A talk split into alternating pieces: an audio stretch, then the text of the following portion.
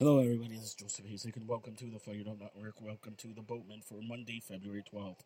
The Toronto Argonauts have signed offensive lineman Ryan Hunter on extension through the 2026 season, a deal that makes him the highest paid Canadian player for the two final years of his contract. The 28 year old, already under contract for 24, will now make 209000 in hard money.